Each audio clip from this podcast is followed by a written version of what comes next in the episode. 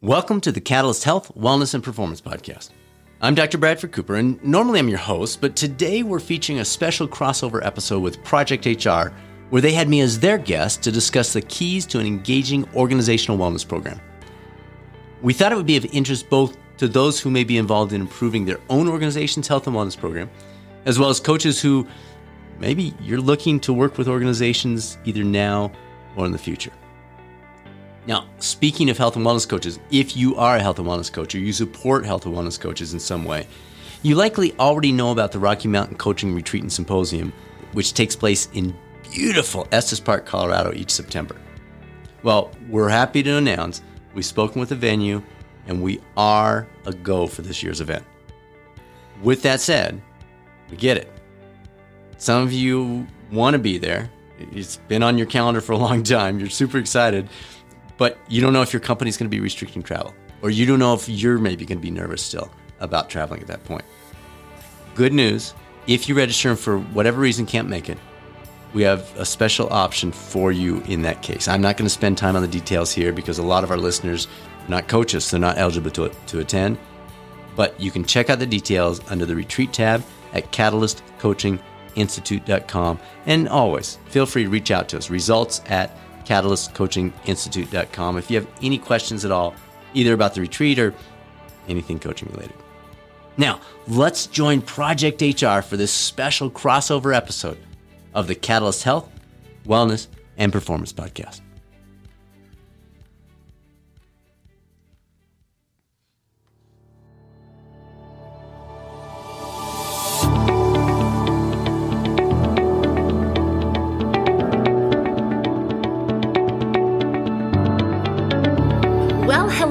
Everybody. Welcome to Project HR, a podcast dedicated to building better workplaces.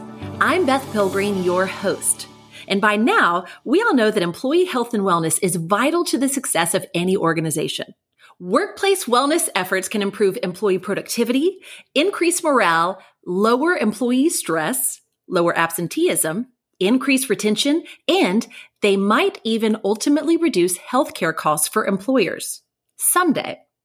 The trick has been implementing effective long-term wellness strategies that work for both the organizations and their individual employees.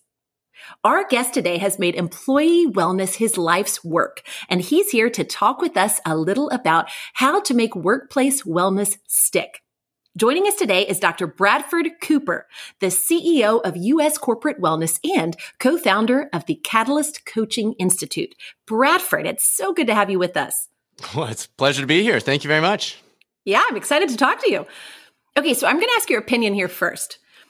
Workforce wellness has been a topic of concern for longer than we realize. We've just changed focus over the years.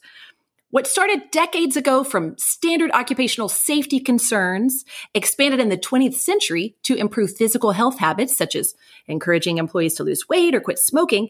And today, it's expanded even further redefining wellness to include psychological, social, and financial health in addition to physical health. Needless to say, this is a pretty tall order for companies to fill.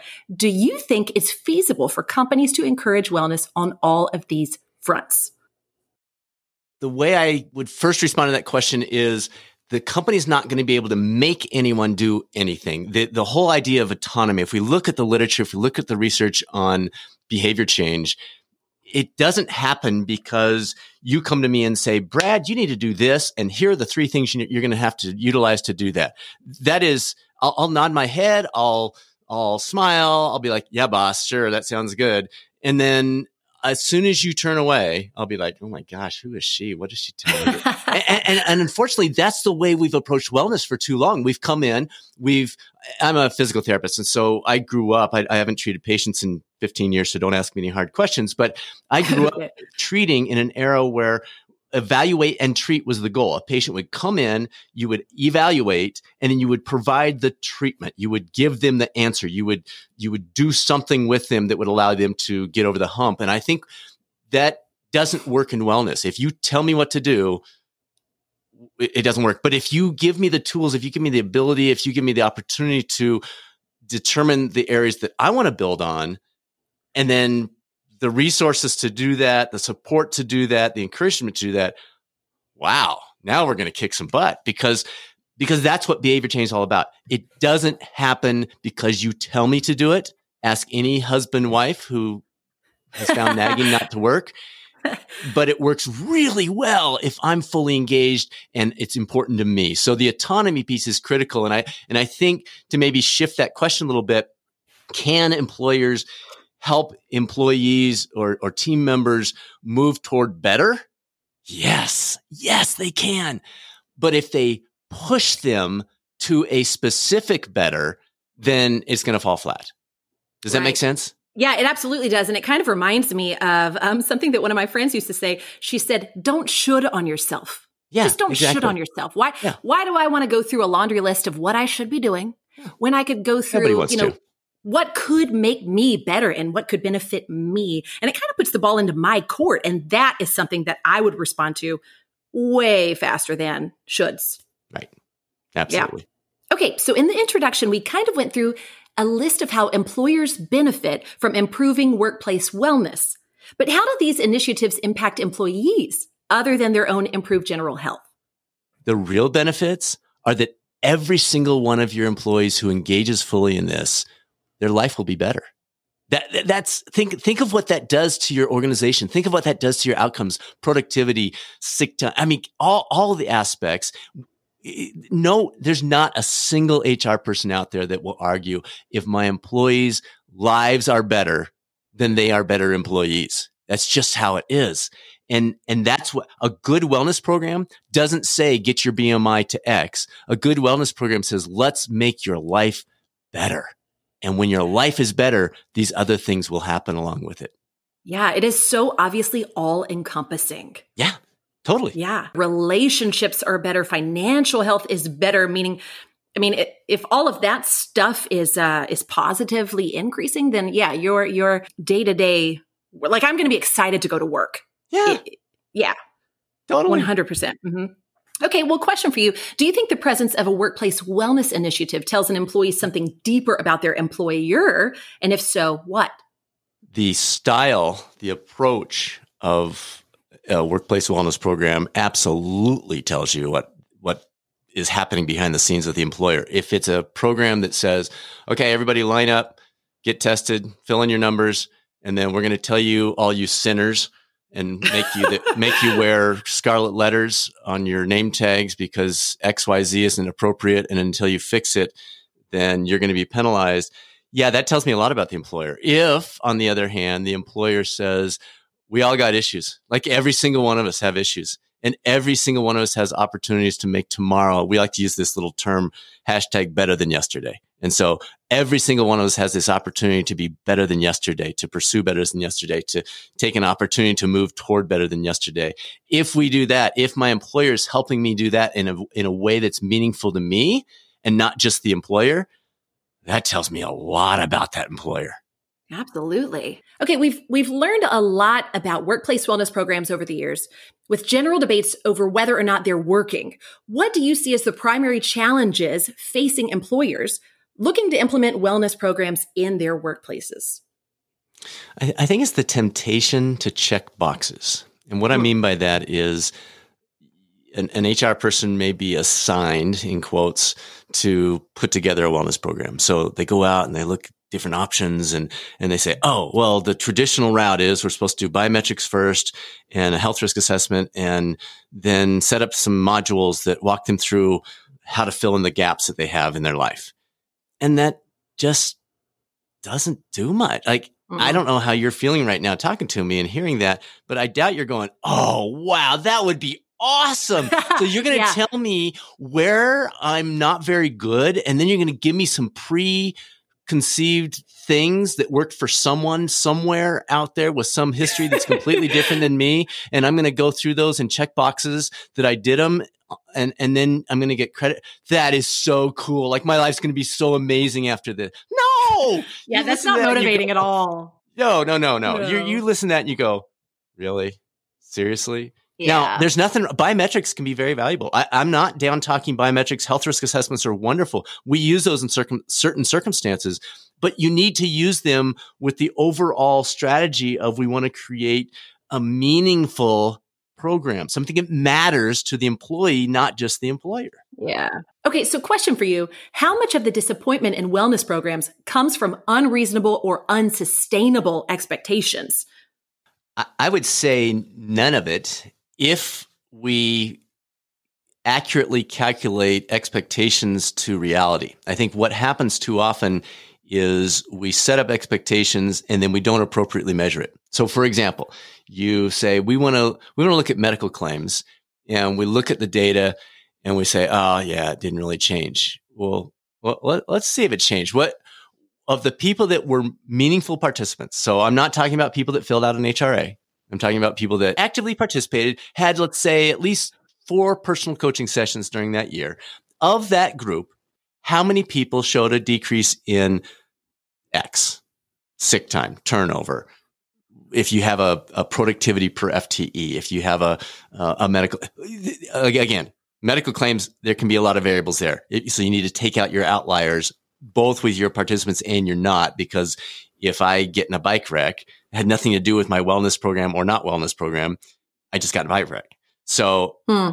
Yes, if you identify, I think what happens is it's it's statistical uh, gamesmanship where the person who comes in saying, "I I don't really like this model, so let me show you why it's not working," and and so you get the number you want. I mean, that's that's ramp. You see this with all the yeah. fads in health and wellness now, with people saying, "Well, this diet works great, and here's my statistics." Nah, that's not statistical analysis. That's a little case study that you're playing with.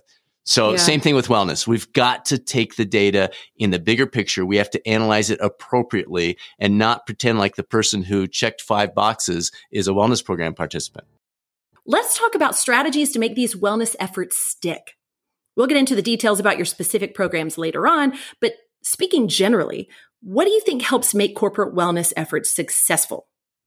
It's a simple answer. Bring it down to the individual.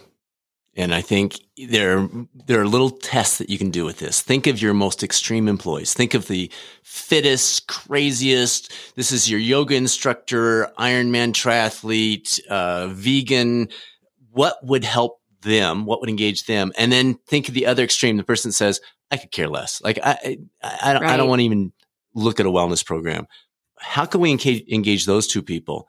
And then the other question that always intrigues me is ask yourself, am I participating? So you're the HR director, you're the HR manager, you're the, you're the HR executive, and you're not participating. Like, how good is this program? If the person yeah. that picked it out is not even engaged in the program, we, we mm-hmm. must have missed something somewhere. Mm-hmm, mm-hmm. Well, and that too is like a matter of leadership. Like if you're going to provide this for the company, a good means of leading this effort would be that you also participate.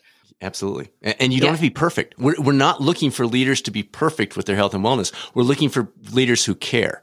And if you care, and frankly, the authenticity of you struggling as much as anybody else can be more valuable than, oh yeah, you run 50 marathons a year. That's not right. motivating. That, that doesn't help me.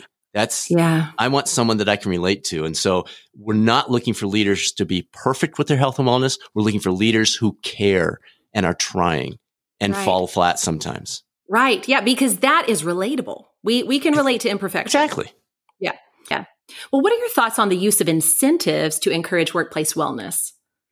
a lot of discussion around this and it's my answer is relatively simple. You've got to have them, but it's a little bit different than the typical reason for you've got to have them. You've got to have them to get folks to engage and, and try it out and and and give it a shot. Too often incentives are set up again to, to identify rewarding box checking. That's not what we're looking for. We want to engage, we want to use the incentive to engage people to try something that will be meaningful if they give it a shot. Now, no one listening to this, well, maybe a couple of people listening to this, wake up in the morning and say, you know, I would love to talk to a wellness coach today, using that as an example. they're, they're, they're, they're like, a wellness coach? I mean, in most cases, they seriously are saying a wellness coach. Like, what's a wellness coach? I don't even yeah, know what, what this that? thing is. What are we yeah. doing here? So the incentive, the purpose of that incentive is to say, look, we get it. You don't probably know what a wellness coach is. And if you do, maybe you had a bad experience because it was some, you know, call center and the person was interrupting your day at some random time and they wanted to tell you to eat kale. So we, we get it that maybe you've had this bad past experience or no past experience. So we're going to use our incentive to have you give it a shot. So here's some time off, or here's some cash in your your health savings account, or here's some literal cash to try out the coaching. Now, if the coaching stinks, if it's not personalized, if it's not meaningful, then I probably won't continue. But if you incentivize that first two or three sessions for me to give it a try, if the coach is good, and by the way, anybody thinking about coaching, there's a thing out there, and maybe you want to link to it. It's NBHWC. It's the National Board for Health and Wellness Coaching. It has nothing to do with us. It is the national exam, the National Board Certification for Wellness Coaches. If the organization providing your wellness coaching does not have coaches trained in an accredited program by NBHWC, start running the other way. So that's the key. Okay, so what's the difference between offering wellness activities to employees and creating a culture of wellness within your organization? You, probably think of a Venn diagram. They're probably over, overlapping a little bit, but the, the culture says we want to be an organization where individual, meaningful wellness at a, at again, the individual level matters, that it's supported, that it's it's built into what we do. It's a, it's part of our DNA. Whereas providing activities is, well, frankly, in most cases, it's just throwing money at something that you don't need to throw money at. A quick example. So, um, health club memberships. That that that typically is a, a big. It's a common thing. People are like, "Oh, we want to offer free health club memberships for our employees." Really? Like that's awesome if you literally just want to spend money on people that are already working out. But the data is very clear. The reason people aren't working out is not due to the monthly membership. Has nothing to do with it. And they, if they done, I saw a study last year that showed about 2% of people, they, for a month or two, if they got a free membership, they'd start going. But when you get six months in, it's a ridiculously small number. So yeah if you're wanting to reward people that already do it and you want to do that through three free health club member, I'm all for it. If you want to give me a free health club membership, that's awesome. Thank you very much. And that's, and there's an argument for doing so because you're rewarding people that are already making good choices. So if you, if you understand that's the reason for doing that, great. Right. But if you think giving out free health club memberships is going to increase the number of people pursuing healthy lifestyles, you are kidding yourself. There's mm-hmm. no there's no correlation between A and B. A wellness program is all about behavior change. If we're simply supporting what's already happening, that's great, but that's called a benefit program. It's not mm. called a mm. wellness program. Yeah, and that's not individually personalized either and that is I think that that's where you're going to get the magic is when you cater it down to this specific person. Yeah. Yeah. Help yeah. them make tomorrow a little bit better than today. Yeah. What's that hashtag again? Better than yesterday. Yep. I love it. Hashtag better than yesterday. Okay. So to build a culture of wellness, We've already talked about the gym membership, but does a company have to invest in, let's say, even building a corporate gym or hiring full time yoga instructors? Or is this something that can be done on a budget? Oh, absolutely. You, you, we've even had com- companies come to us and say, "We've got this much. What's the best way to spend it?" Oh, awesome! You know, you can reverse engineer if you want. What what I would encourage people to do is start with the most meaningful, and then add from that. Don't start with the easiest. Don't start with the most common. Don't start with the one that's just out there on the on the internet the most. Start with what would be the thing that will have the biggest impact again, we offer the full suite of stuff. So all the things that you see out there. But if somebody comes to me and says, Brad, here's how much we've got. Should we, should we start with biometrics or HRAs or web portal or group challenges or coaching? So again, we offer all these things, but if they're asking that question, which one on a limited budget do I start with? My answer is super easy. Like I don't even think about it. It's start with coaching because the, even even if let's let's say you've got a ridiculously small budget and you can only afford a couple of sessions a year with your employees. Still, two two well done coaching sessions during an entire year is not enough to move the dial. Let's not kid ourselves. But if you compare it to lunch and learns or health club memberships or HRAs or, but it's not even close. At least you get the starting point and it gives you something to build on. And then maybe down the road, you add in these other layers of the target. Well, speaking of lunches, should companies rethink how food is approached in the workplace? From snacks to business lunches, should everything be seen through a healthier lens? Okay, we got back to the should thing. We always want to be careful with that word. But would it be valuable to put a greater emphasis on healthy food? Absolutely. And, and, and you can, you can do this without jamming it down people's throats. We don't need to be the food police. So you can start smarter. You can say, if we're serving food as part of a meeting, we're going to serve healthy food. Now, I didn't say perfect food. It doesn't mean there can't be, you know, something that actually tastes good on there. I'm just saying pizza, really? And and by the way, I love pizza, but at every meeting, that's eh, what what message are you sending here? So, yes, there's a huge value to sending that message and saying if we're buying lunch, it will be healthy. Not perfect, but healthy. And then you have a description of that. It doesn't have to be salad. There are many alternatives to that, but there's some pretty doggone good salad companies out there that cater now. So that's a simple example. The vending machines, that's another one. Low hanging fruit. Why not replace that with some healthier stuff? It's just so we, we don't, we don't, no one says, wow, I would really love to get some food from the vending machine today. That would be awesome we, we get it because we we forgot to bring anything. We got, we bring it because our drawer is empty. We we no one dreams of vending machine food. So why not have healthy stuff in that vending machine if we're, if we're going to have it at all? So yes, there's some nice easy things you can start with. I would say the big one is the one you mentioned. Is it a team meeting? Is it something served by the company? Then it will be healthy. Vending machines second.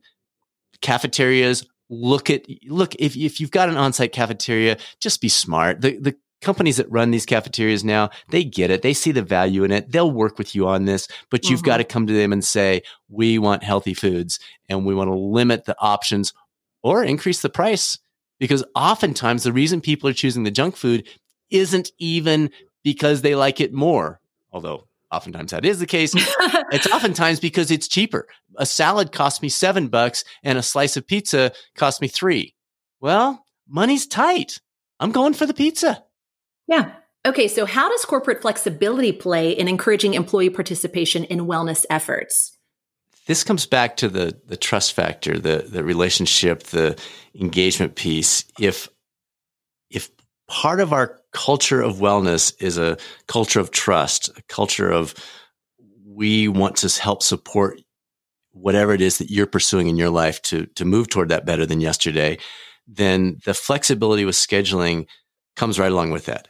And it's it's a tough line to to walk along, but when it's done well, it's very powerful because some folks they're in, you know, super early and they want to get that run in or walk in over lunchtime and encouraging that makes a difference. Other people, they want to come in a little bit later because they're morning workout people. And, and so they want to do that. Other people, so you, you get that flexibility. And when we're looking at wellness is not workout, if it's not food and fitness, I think a lot of people come into wellness thinking it's all about food and fitness. But when we look at it as life, that changes the perspective. So scheduling if if improving life means getting to your kid's soccer game at 4:30 on a Friday afternoon, that's part of wellness.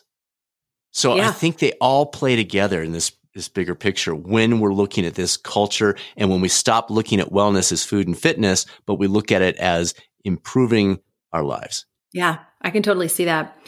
So this flexibility could also help with normalizing the use of PTO and vacation days, right? It could. And in fact, we often encourage organizations that are saying, you know, we, we don't have our insurance set up for this year to do a discount off a premium for participation. What else can we do?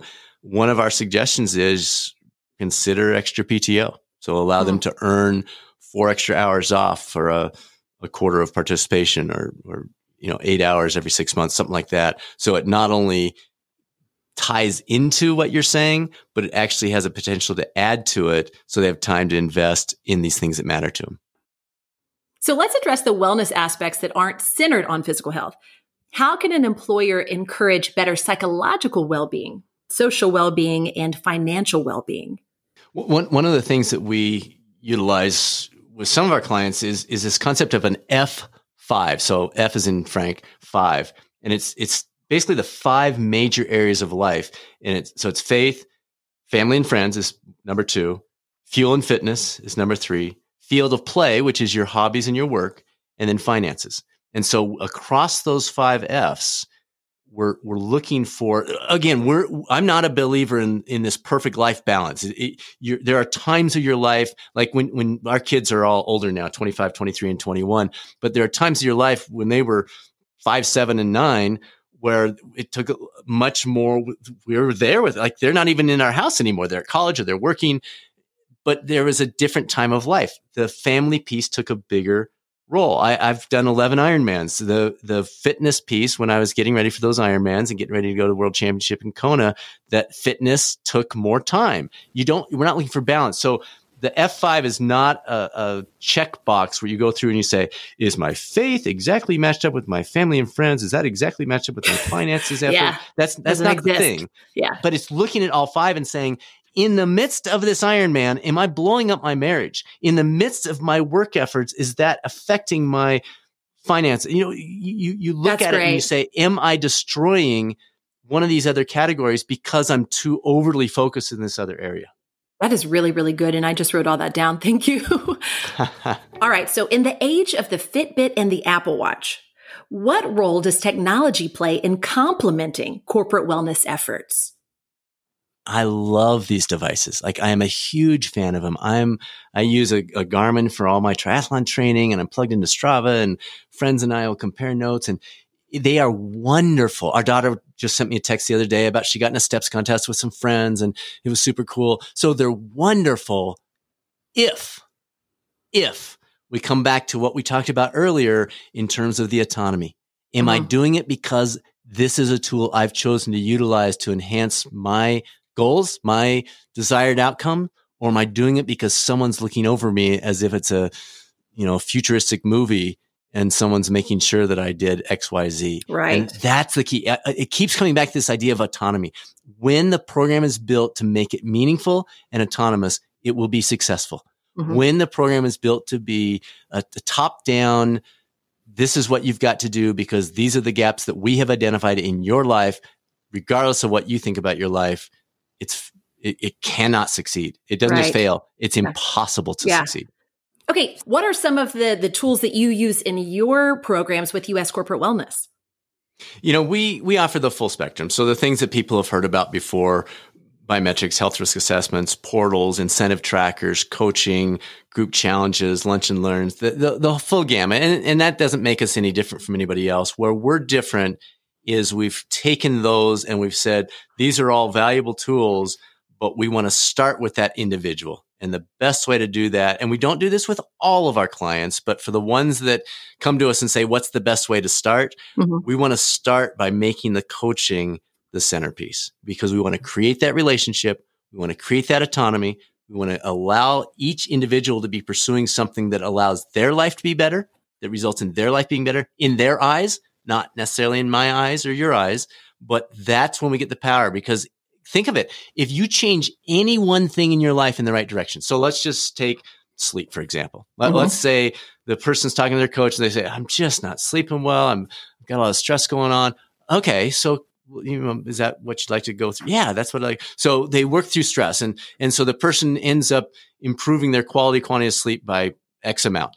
Guess what happens to their financial decisions? guess what happens to their food choices? Guess what happens to their percentage of of days that are, that involve some exercise of some sort? Guess what happens to the relationships with their spouse?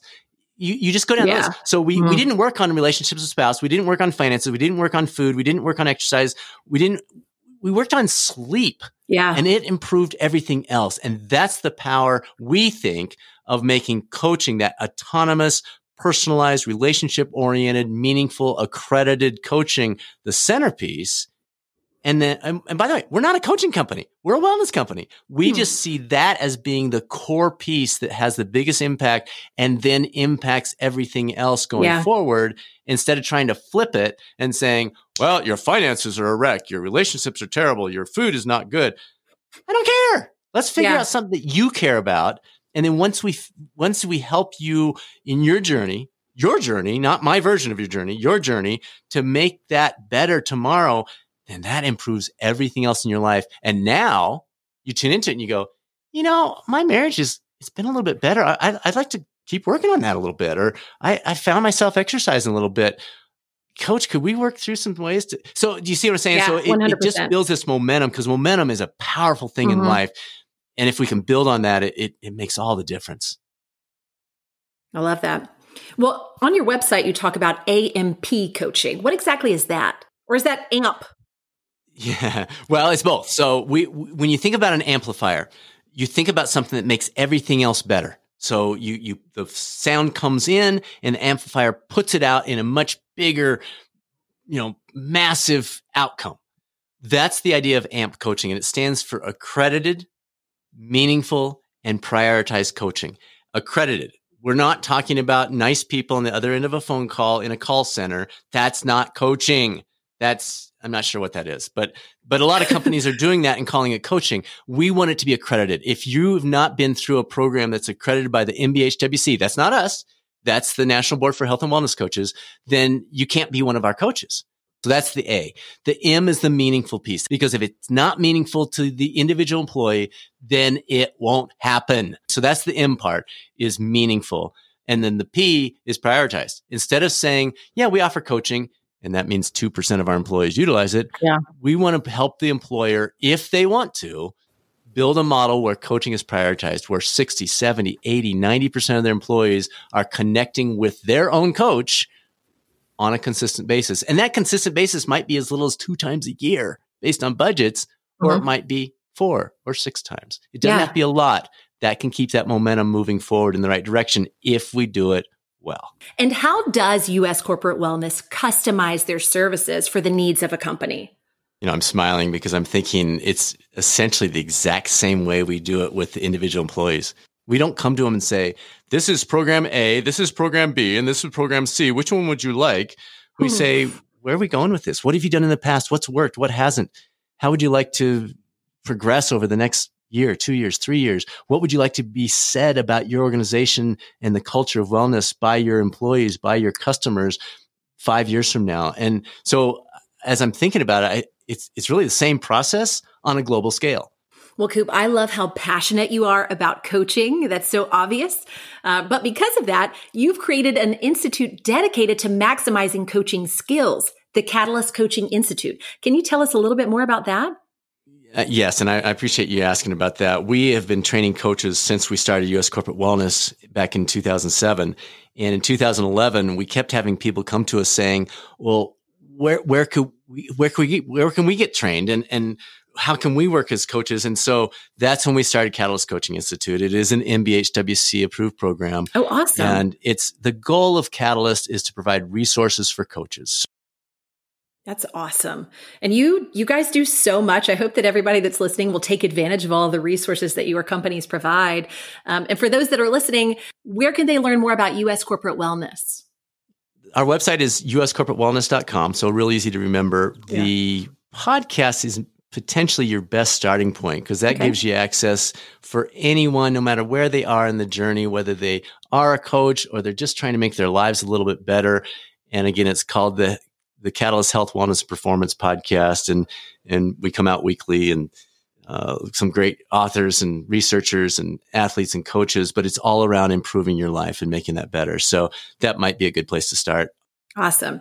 But the interview is not over yet, Coop, because now it's time for our lightning round. Pressure. These are, yeah, these are the questions we ask every guest of the podcast. Are you ready? Let's do this. All right. Topic showdown. In this episode, we discussed health and wellness. In your opinion, which of these descriptions of health would you rather be? Fit as a fiddle or alive and kicking? You know, Beth, I think for me, they're the same thing. If I'm not fit, I don't feel alive. I like it. What's the worst job interview question you've ever been asked? I can't think of one I was asked, but I, will share a brief story about one that I asked someone else. Our, our daughter got married last December, and when the young man who was dating her did the traditional let's sit down with your dad and, and ask for your hand in marriage kind of thing, uh, I asked him a question where I said, okay, so if you were in my seat and you had an amazing daughter, like you've been this young woman you've been dating, and you wanted to know one thing about the guy that was asking for her hand in marriage, what question would you ask? Whoa. And we had some fun with that. Oh, I love that. What's your favorite thing about working in wellness? It's such a blessing to be in a field where every single day you, you get to see people making positive changes and, and seeing the results of that. So yeah. I, I, I, I think I'd have to say that. Yeah, that's got to be so gratifying. I can see that too. Oh. What's the best piece of advice you've ever been given? Now, remember a buddy of mine who's also a triathlete saying when you're out there on that Ironman course, you know you're going to go through tough times. You know there are going to be struggles. It's a, it's a you know nine and a half to eleven hour race on a good day, and it's through all the heat and everything else going on. He said, just keep moving forward and keep fueling. And I think that that's great triathlon advice, but it's even better life advice. That's awesome. Who or what inspires you? I would point to our kids. Again, our kids are 25, 23, 21. We've watched them grow up. We've watched them go through their different struggles and journeys, and it's just so cool. They're so different. It's, it's amazing that they are raised by the same parents and the same churches and schools and homes and pets and all this stuff to be so different. But each one of them is just they're doing such great things with their lives and they're having such a powerful impact on the people around them and it's just neat to see that as a dad. Oh. Well, Dr. Cooper, thanks so much for joining me today on this week's episode of Project HR. I loved it, Beth. Thanks so much for the invite. Yes, of course. Thank you again to Project HR for their willingness to allow us to share this episode with our audience in this format. The Project HR podcast is produced by Projections Inc., a corporate communications company that produces video, web, and e learning resources for companies that want to meaningfully connect with their employees. They've been helping companies for over four decades and love helping to educate, inform, and build better leaders. You can learn more at projectionsinc.com. Thank you, as always, for tuning into one of the top podcasts in health and wellness. Next week's episode. This, this is a fun one. It features our first throwback episode in over four months, and it's one you will not want to miss, even if you caught it the first time. Just as COVID 19 was starting, we had a special interview with Dr. David Katz, a well respected physician in the area of public health, discussing a little different, and maybe I should say quite a bit different perspective on COVID 19. That episode went on to become easily our most downloaded episode of all time. Now, as we enter the second half of 2020 with some perspective behind us, we thought you just might find it even more interesting to hear now than you did back when it originally aired. We also have some additional resources over at the new YouTube coaching channel, which you can literally find at youtube.com slash coaching channel. Recent features there include a video for coaches on how to price your coaching services, and another about how we can learn from a puppy about coaching. And yes, we did do our best to include a few shots of our nine week old Australian Shepherd Sky, who just joined our family last week. Now, folks, let's go get better. This is Dr. Bradford Cooper signing off. Make it a great rest of your week, and I'll speak with you soon in the next episode of the Catalyst Health, Wellness, and Performance Coaching Podcast.